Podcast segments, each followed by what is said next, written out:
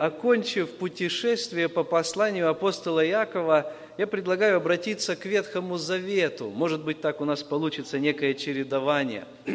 Я думаю, что сегодня как раз хороший день для того, чтобы начать новое наше размышление. Я предлагаю открыть одну из интересных, но небольших книг малых пророков. Это книга пророка Ионы.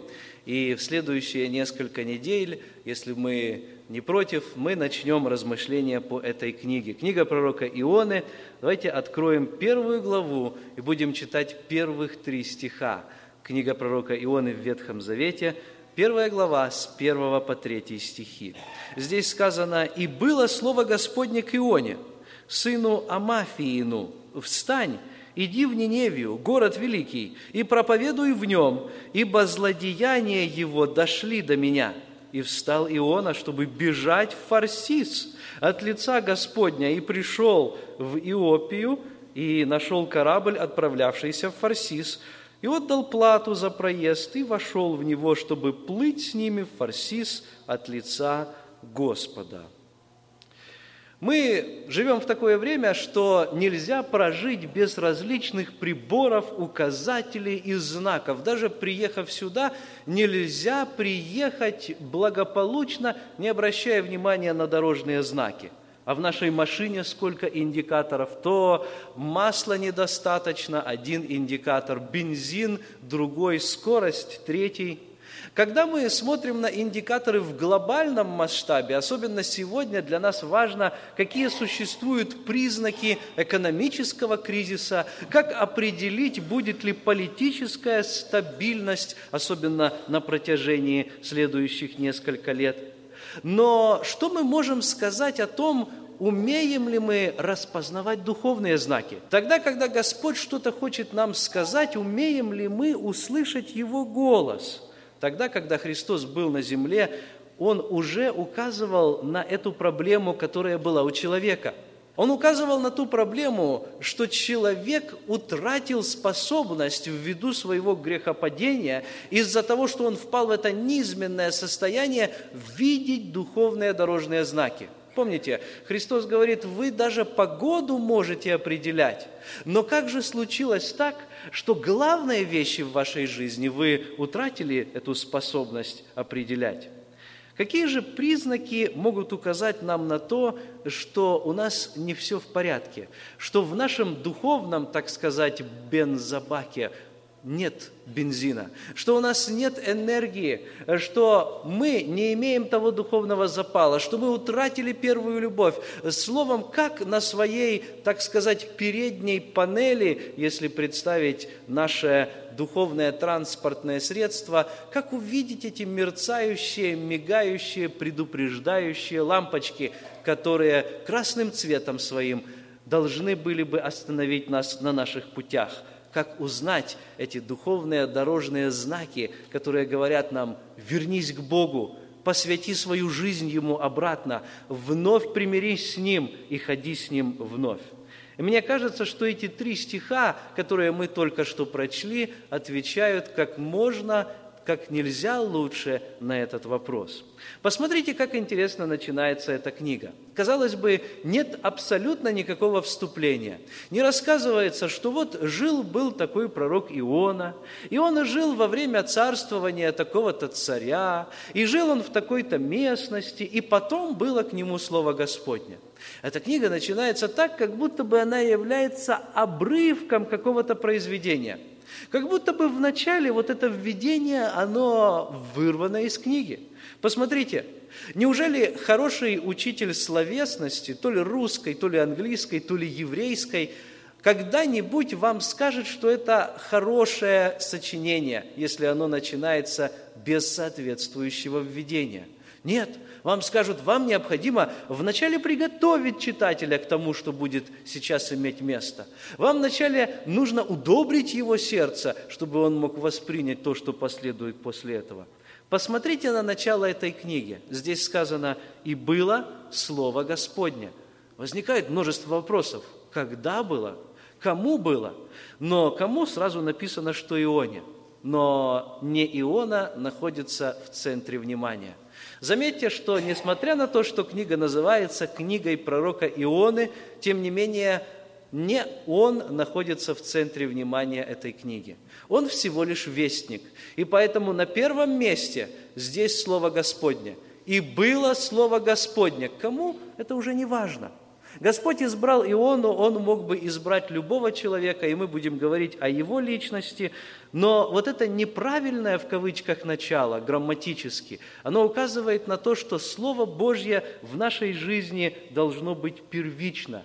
Весть Господа, то, что Он хочет нам сказать, всегда должна быть стоять на первом месте – не важен вестник, то есть проповедник, хотя очень часто мы смотрим именно на него. О, этого брата я буду слушать, у него есть что сказать. Он, видимо, подготовился к проповеди через него, говорит Господь. А этот, да что его слушать, что от него можно ожидать? Тем более я знаю его жизнь. А этот, а это мой родственник и так далее и тому подобное. Посмотрите, здесь в центре не проповедник, не вестник, не глашатай, не пророк Иона. Здесь с самого начала и в самом центре находится весть Господня. Пророк Иона будет сопротивляться, он будет пытаться бежать от этой вести, он не захочет ее нести, но эта весть останется, и она найдет его, и она будет преследовать его, и она заставит его сделать то, что Господь повелит. Слово Господне всегда первично. Итак, вместо того, чтобы идти в Ниневию, Иона отправляется в противоположную сторону. Многие ученые пытались узнать, где же находится тот самый Фарсис. Он сел на корабль из Иопии, отправлявшийся в Фарсис, как прочли мы только что в третьем стихе. Иопия – это был город морской. Иудеи не были хорошими мореплавателями, они в основном предпочитали оставаться на суше – Мореплавателями были финикийцы, а, тирцы, сидонцы, то есть эти так называемые народы моря, которые жили возле Средиземного моря и обеспечивали в том числе и Иудею, и Израиль своими товарами. И поэтому вот э, здесь написано, что Иона пришел, нашел этот корабль, отдал плату за проезд и поехал в Фарсис – где находится этот Варсис? Кто-то думал, что в Средиземном море, кто-то вообще указывает на Испанию, а кто-то говорит, что эти корабли уже с тех времен, с тех пор могли достигать берегов Южной Африки. Но вопрос-то не в этом. Вопрос вовсе, вовсе не в том, где находится этот Фарсис. Вопрос в том, что он не поехал в Ниневию, что он поехал совершенно в противоположную сторону – Здесь мы видим первый признак духовного охладения в том, что мы, как и Иона, можем игнорировать Слово Божье. Это первый духовный индикатор, который говорит о том, что у нас что-то не в порядке с нашими взаимоотношениями с Господом, что нам необходимо где-то сделать остановку, сделать поправку и покаяться. Итак, первый признак, первый индикатор нашего плачевного духовного состояния – это тогда, когда мы игнорируем Слово Божье. Но, скажете вы, я ведь слушаю Слово Божье, я ведь присутствую на собрании. Может быть, даже вы возьмете что-то из той фонотеки, о которой сегодня шла речь. Но, дорогие мои, вопрос не в этом. Вопрос не в том, слушаем ли мы Слово Божье, а позвольте, я поставлю вопрос иначе – когда в последний раз вы слышали то, что Господь хотел вам сказать лично? Да-да, не просто слушали проповедь, не просто наслаждались тем, как тот или иной брат изъясняет место священного писания, которое вдруг стало более открытым или понятным для вас – не просто провели хорошо в собрании время, потому что оно окончилось вовремя. Не просто усвоили что-то для себя и вроде бы даже практическую истину какую-то в жизни своей. Когда в последний раз Господь коснулся именно вас – когда Слово Господне было именно к вам, вы не просто слушали, а именно слышали – но вы скажете, Бог ведь не говорит со мной, как Он раньше говорил с пророками. Бог сегодня не говорит мне в видениях, я не слышу Его голоса вот таким вот очевидным образом. Да, но дело в том, что, может быть, мы не слушаем Его голоса. Может быть, вопрос не в том, что Он нам не сказал таким образом, а может быть, вопрос в том, что мы не настроили наши уши – Вопрос не в том, что мы должны ожидать, что Бог нам скажет сверхъестественным образом. Есть Его церковь, есть проповедники, есть глашатые Его, есть пресвитеры, есть христианское радио, есть, наконец, ваша собственная Библия, есть те, которые смогут ее открыть перед вами, и Господь будет говорить. Так когда же последний раз Дух Божий касался именно вас? когда было такое, что вы забывали о том, что перед вами проповедник, что перед вами церковь, в которой есть те, которые, может быть, не стоило было открывать всего своего сердца по тем или иным причинам. Когда было такое состояние, когда вдруг лились слезы, когда вдруг вот рвались эти нити сердца, и вы осознавали, что именно с вами, с вами лично, здесь, на этом месте, на этом служении говорит никто иной, как сам Господь когда вы, обо всем забывая, становились на колени перед Ним, когда вы исповедовались именно перед Ним, тогда, когда Господь касался именно вашего сердца. Вы знаете, удивительно, почему Христос говорит 11 раз вот эту фразу в Евангелиях, мы находим ее. Эта фраза звучит так, «имеющий уши слышать, да слышит». Ну стоп, ты же говоришь не к глухим людям, раз они собрались слушать тебя, у тебя нету сурдопереводчика, а мы не читаем о том, что у Христа был человек, который общался с глухими посредством знаков. Уже собрались люди, которые слушают ушами. Господи, неужели ты этого не знаешь? Конечно, он об этом знает. И позже, потом, когда он говорит верующим в книге Откровения еще восемь раз, он употребляет ту же самую фразу. Почему? Оказывается, можно иметь физические уши, оказывается, можно слушать, но не слышать. Оказывается, можно пребывать в таком состоянии, когда было Слово Господне, но оно не возымело своего действия, оно осталось бесплодным. Дорогие мои, не зацикливайтесь на вестниках, не смотрите на проповедников. Через каждого из них Господь может сказать каждому из нас. Будем смотреть на себя, на свое внутреннее состояние. Будем задавать вопрос, не стоит ли мне слушать этого брата, а что Господь хочет через него сегодня мне сказать и тогда мы будем иметь духовный успех. Мне вспоминается пример известного, и я бы даже сказал великого проповедника, который жил в 17 веке в Соединенных Штатах Америки. Звали его Джонатан Эдвардс. И вот рассказывают, что несмотря на его величие, ну, все думали, наверное, он был пламенным оратором, наверное, он своим красноречием завладевал многими сердцами людей – Оказывается, ничего подобного.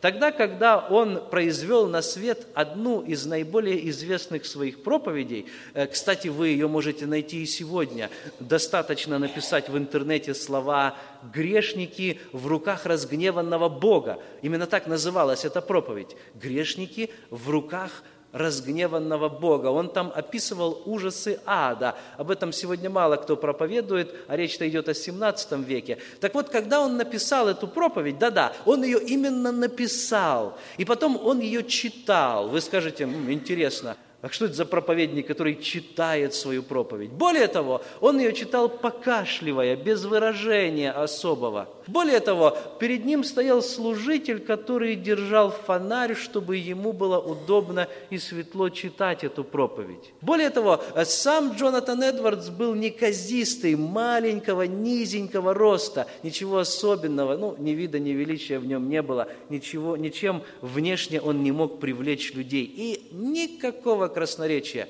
Но что происходило? Во время того, как он не спеша, не торопливо, покашливая и даже делая ошибки, читал эту проповедь, люди страдали, рыдали, корчились буквально в этих рыданиях. Они падали на колени, они падали ниц, и Господь производил свое действие в их сердцах – Именно поэтому Джонатан Эдвардс стоял в центре так называемого великого пробуждения, которое тогда прокатилось по вот этому восточному побережью Соединенных Штатов – Сегодня мы можем смотреть на кого-то из вестников Божьих и говорить, да, как Нафан когда-то говорил, а из Назарета может ли быть что доброе? Мы имеем предубеждение к человеку, и таким образом мы можем не воспринять то, что Господь хочет нам сказать. Нам может не нравиться вестник, но нам также может не нравиться и содержание. Именно такая участь постигла Иону.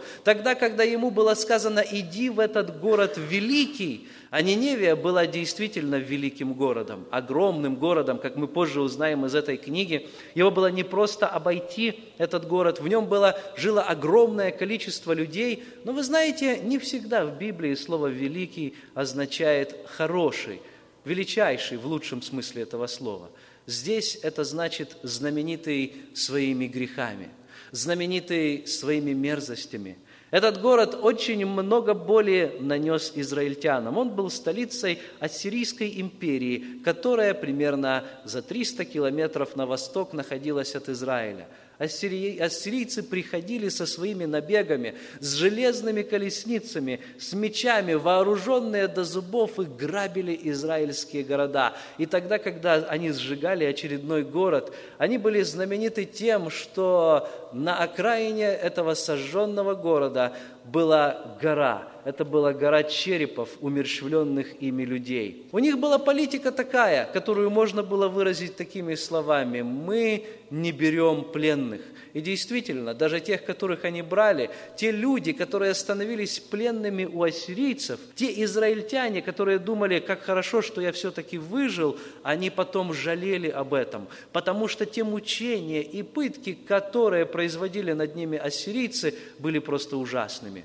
Их просто нельзя описывать, то, что делали с ними. Скажу так, вначале вырывали язык, потом сдирали кожу, а потом вообще страшно описывать. Дорогие друзья, и вот такую весть получает пророк Иона, который является патриотом своего народа. Он знает, что Господь избрал Израиль, он любит Израиль всем сердцем своим – и вдруг он понимает, что вся его репутация как пророка здесь, в Иудее, в Израиле, висит на волоске, потому что его Господь, по его мнению, по его внутреннему такому созерцанию, размышлению, подвел его. Он его посылает проповедовать врагам, и не просто проповедовать а, то, что они будут разрушены, а то, что у них, оказывается, есть шанс. Господь хочет дать им милость, вот представьте Иону, получившего вот это повеление проповедовать своим врагам. Сегодня мы тоже получаем многие слова от Господа. И тогда у Ионы была вот эта физическая реакция. Он сел на корабль, он уехал в Фарсис. Какова сегодня наша реакция? Ведь мы тоже, как и Иона, ставим свои перепоны, свои преграды для того, чтобы то или иное Слово Божье не попало к нам. Ведь мы тоже просеиваем то, что порой мы слышим, причем просеиваем в соответствии с нашими понятиями. Ведь не все слово, которое мы слышим, проходит, так сказать, нашу цензуру. А мы ведь хотим, чтобы это было именно так – вы помните, как было в Ветхом Завете? Собрались два царя однажды. Это был царь Ахав и царь Иосафат. Один израильский, другой иудейский. И множество пророков было перед ними. И эти пророки все пророчествовали о том, что иди в Рамов Галаадский, и таким образом ты поразишь сириян, которые осадили его. Но был один пророк, на котором Господь почивал своим духом особо. И этим пророком был Михей. И вот к Михею посылает один из этих царей, царь израильский, и говорит этому Евнуху, приведи этого пророка. Откройте со мной вторую книгу Паралипоменон, 18 главу, 12 стих. Вторая книга Паралипоменон 18.12. И вот здесь сказано, что вот этот посланник, в Библии это ничего просто так не сказано. Вроде бы можно было бы опустить, о чем там он говорил с пророком. Ну, послали этого Евнуха, ну, он просто служитель. Он пришел, призвал этого пророка, да и все. Но посмотрите, как он это сделал. 2 Паралипоменон 18.12. Посланный, который пошел позвать Михея, говорит ему, вот, пророки единогласно предрекают доброе царю, пусть бы и твое слово было такое же, как каждого из них. Изреки и ты доброе. Изреки и ты доброе. Неужели ты не можешь найти в Слове Божьем, Библия толстая, стихов много, то, что сегодня будет по сердцу людям? То, что сегодня будет для них как елей. Найди же то, чтобы им понравилось. Все так говорят. То и ты так поступи. Неужели нам неизвестна эта политика? Неужели сегодня дьявол также не искушает современных проповедников, сегодняшних глашатаем истины Божьей. Если нас сегодня не, скры... не устраивает какое-то Слово Божье, неужели мы, как тогдашние люди, не находим различных ну, причин, чтобы его не принять, оправданий, чтобы как-то отвергнуть его? Если Иона, повторюсь, бежал физически, то мы внутри бежим духовно. Мы игнорируем Слово Божье, мы скрываемся за богословскими выкладками, за предлогом, ну, знаете, это место можно и по-другому понимать, я слышал, что его толкуют иначе, и так далее, и тому подобное. И получается, что Господь говорит, а мы специально закрываем уши. Итак, первый индикатор духовного бедствия, мы видим его здесь, в этих трех первых стихах, это тогда, когда мы не обращаем внимания, когда мы безразличны к Слову Божьему, когда мы игнорируем его. Второй индикатор – это тогда, когда мы скрываем грехи из нашего прошлого. Посмотрите, как звучит второй стих. Этот стих – повеление пророку Ионе. Здесь сказано «Встань, иди в Ниневию, город великий, и проповедуй в нем, ибо злодеяния его дошли до меня». Злодеяния этого города не были скрыты от Господа. Несмотря на то, что это не был его народ, несмотря на то, что этот город находился, как я уже сказал, на большом удалении от Израиля, несмотря на то, что люди эти говорили на другом языке, тем не менее Господь говорит, я обо всем знаю, я ни о чем не забыл, у меня пишется памятная книга, у меня все на учете, и я обязательно приведу их к ответу. Однажды один муж возвращался домой после очередной пьянки, он пробрался, смотрит, все спят. Он, потирая руки, тихонечко на цыпочках пробирается домой. Он заходит туда и думает, как хорошо, что меня не заметили. Но вот он вдруг вспоминает, что после сегодняшней драки, в которую он попал по пьяни, у него все лицо болит, оно в синяках и в ранах. И вот он приходит э, заходит в ванную комнату, достает аптечку и начинает накладывать на себя бинты.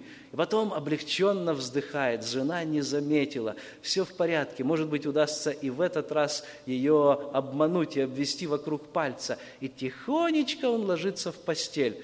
Утром, когда он встает, когда просыпается, жена уже стоит над ним. Ну что, вчера снова пьяным пришел? Да нет, что ты, милая родная, все в порядке, все хорошо. Да? А если так, то почему все зеркало испещрено бинтами? Тогда, когда он накладывал на себя эти бинты и думал, что он делает это на свое лицо, он делал это на зеркале. Вот теперь она смогла это догадаться. Вы знаете, в книге чисел есть интересный стих, который записан как раз по поводу того, что мы иногда делаем, по поводу того, что сделал когда-то Ахан, когда он спрятал то, что было заклятое, когда он утаил из него сегодня история Хана повторяется в тысячах раз, в тысячах крат в сердцах и в жизнях христиан. Мы читаем в книге чисел этот стих, я хочу напомнить его. Он находится в 32 главе, 32 глава, 23 стих. Интересный стих, числа 32, 23. Там написано, «Если же не сделаете так, то согрешите пред Господом и испытаете наказание за грех ваш, которое постигнет вас» наказание за грех ваш, которое вас постигнет. Не так сильно здесь сказано, в других переводах сказано, которое вас настигнет, то есть которое вас догонит, оно вас найдет. В английском переводе, в украинском сказано так, твой грех найдет тебя. Он никуда не денется. Я не знаю, как вы, но я думаю, что каждый из нас пытался хотя бы один раз в своей жизни спрятать свой грех. Может быть, мы стыдились этого греха, может быть, он был ужасным и плотским, может быть, это было грех против нашего ближнего или даже самого близкого человека. Я не знаю, как мы это пытались сделать, но так или иначе мы не хотели, чтобы о нем кто-то узнал. Но тогда, когда мы это делали, и сам грех, и потом принимали решение, чтобы спрятать его под ковер, чтобы никто не знал, мы не учли одного, что этот грех будет разъедать, как кислота, запрятанная там, внутри у сердца нашего, этого, она будет постоянно напоминать и разъедать все больше и больше наши взаимоотношения с Богом, нашему духовному человеку, она будет продолжать давать все большие и большие трещинки. Я думаю, что это случалось с каждым из нас. Но, друзья мои, здесь речь не только о том, что ниневитяне думали скрыть свой грех. Они-то вообще и не знали о Господе. Речь здесь идет о том, что Иона сам не хотел слушать Господа. Это Иона бежал от него. Бог здесь хотел не просто ответить на злодеяние ниневитян. Он хотел Иону привести в то состояние, когда бы он признал свой грех. Он-то думал, что он праведен, что у него в жизни все хорошо, он принадлежит к народу Божьему, и все будет в порядке – Прежде всего здесь речь о грехе Ионы, а его грех – это ненависть и предубежденное отношение к этим самым ниневитянам. И на протяжении всей книги мы увидим, каким образом это откроется, и как Ионе Господь конкретно скажет, что израильтяне ничем не лучше ниневитян, и что они, ниневитяне, не меньше и не больше заслуживают милости Божьей. Как мы уже сказали, Ассирия была великим государством, Ниневия – великим городом. Израильтянин Иона не хотел туда идти. Он не хотел вступать в эти отношения со своими врагами и давать им возможность и надежду на милость. Иона не хотел потерять популярности среди своего народа. Вы знаете, очень часто бывает так, и в этом наш духовный урок сегодня тоже, что Господь Тогда, когда Он призывает нас, Он призывает нас именно к тому служению, которого мы не хотим, для того, чтобы мы встретились с нашими собственными недостатками. Он дает нам то служение, которое, как говорится, бьет в точку. Может быть, вы слышали такое выражение «клин клином вышибают», то есть в то место, в котором у нас как раз проблема. Один известный корейский проповедник, мы вот сейчас в корейской церкви тоже собраны, и вот он довольно известен был на своей родине, и он когда-то сказал такую фразу публично. Он говорит, я готов проповедовать Иисуса Христа по всему миру, в любой стране, кроме Японии. Почему, кроме Японии, я думаю, объяснять не надо. Корея под японцами находилась несколько столетий, и такие страшные вещи происходили, э, что ненависть между этими двумя народами до сих пор не утихла. Они ненавидят друг друга. И вот среди христиан даже это сохраняется. И вот этому проповеднику те верующие, которые видели его состояние, приходили и ставили это на вид. Как же ты можешь так говорить? Как ты можешь так проповедовать против японцев? Но он, тем не менее, не мог изменить изменить своего сердечного положения. А, наконец, пришло ему приглашение ехать в Японию. И нужно было ему проповедовать там несколько раз. И первую, первое слово он должен был сказать на пасторской конференции. И вот во время этой конференции тысяча пасторов собралась для того, чтобы его послушать. И вот он готовил себя и так, и эдак, но не мог изменить вот этого своего сердечного отношения и переступить через себя. И тогда, когда он вышел к микрофону и обратился к этой аудитории, то первые слова, которые произошли из его уст, были такие. «Я ненавижу всех вас, японцев! Я всех вас ненавижу!» Представьте себе, он обращается к этим пасторам. И вдруг произошло нечто удивительное. Люди, пастора, братья, собранные там на этой конференции, они стали падать на колени. Они стали приходить к нему. Они стали плакать перед ним и каяться, и говорить «прости». Прости нас, если мы согрешили пред Тобою. Прости народ наш в нашем лице. И тогда Господь стал изменять его сердце. И через несколько минут, когда слезы он уже не мог сдержать, совсем другие слова прошли, произошли из его уст. И он уже говорил не о ненависти, а о любви. Он говорил о том, я люблю вас, я вас люблю. Дорогие друзья, наш грех найдет нас, но иногда не так, как мы того желаем – если мы игнорируем Слово Божье, как поступал здесь Иона, если мы решаем удалиться от Господа, если мы не желаем слушать Его Слово, если мы допускаем в своем сердце непослушание, Господь все равно нас настигнет. Итак, если мы решаем ослушаться Бога, это тоже один из индикаторов – духовной болезни. И на этом мы сегодня закончим. Библия здесь говорит в третьем стихе, что Иона бежит от Бога. Это и есть духовный диагноз. Смотрите, как звучит этот стих. «И встал Иона, чтобы бежать в Фарсис от лица Господня, и пришел в Иопию, и нашел корабль, отправлявшийся в Фарсис, отдал плату за провоз, и вошел в него, чтобы плыть с ними в Фарсис от лица Господа». Иона начинает правильно, он встает, потому что Господь говорит ему «встань». Но после того, как он встает, он идет совсем в другом направлении. Вот это первое слово в третьем стихе. Маленькое словечко «и». Это союз «и» в русском языке. Но там в еврейском стоит очень сильное слово «но» или «однако». Господь сказал одно, но есть человек, который решил совсем другое.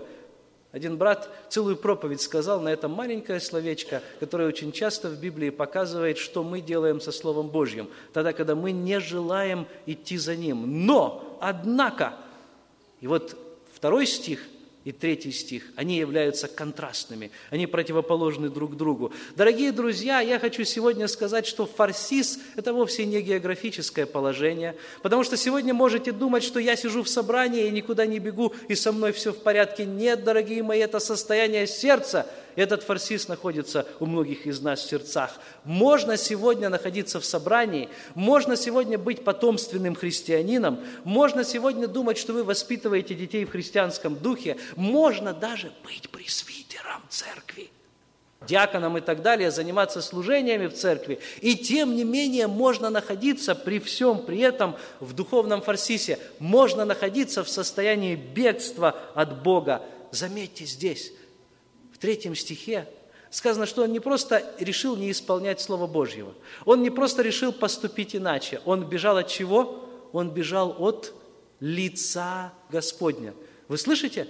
Нам кажется, Господи, я ведь в основном исполняю Твои заповеди, я вроде бы неплохой человек, но при этом, не исполняя какого-либо из Его слов, мы бежим именно от лица Его. И это страшный диагноз и приговор. Дорогой друг, в чем сегодня твой фарсис? Неужели ты не помнишь, что от него невозможно скрыться? Вы помните, как сказал псалмопевец, «Куда пойду от духа твоего и от лица твоего куда убегу? И даже на краю моря он найдет меня». И на личном опыте, как мы узнаем позже, это произойдет в жизни Ионы. Итак, оканчивая, перед тем, как мы будем молиться, дорогие друзья, сегодня Господь пытается показать нам духовные индикаторы, которые могут привести к нашему падению. Может быть, мы сегодня игнорируем Слово Божье, Он к нам обращается, а мы, мы избрали не слышать. Мы слушаем, но не слышим. Может быть, мы скрываем грехи наши из прошлого и не желаем как следует исповедать их или попросить прощения у наших ближних. А может быть, мы бежим от Бога, как это некогда сделал Иона. Пусть Господь сегодня проговорит к нашим сердцам, чтобы мы исправили пути наши и следовали за Ним. Потому что все равно Он нас настигнет в любви Своей и в Своем долготерпении. Слава Ему за это. Аминь. Помолимся.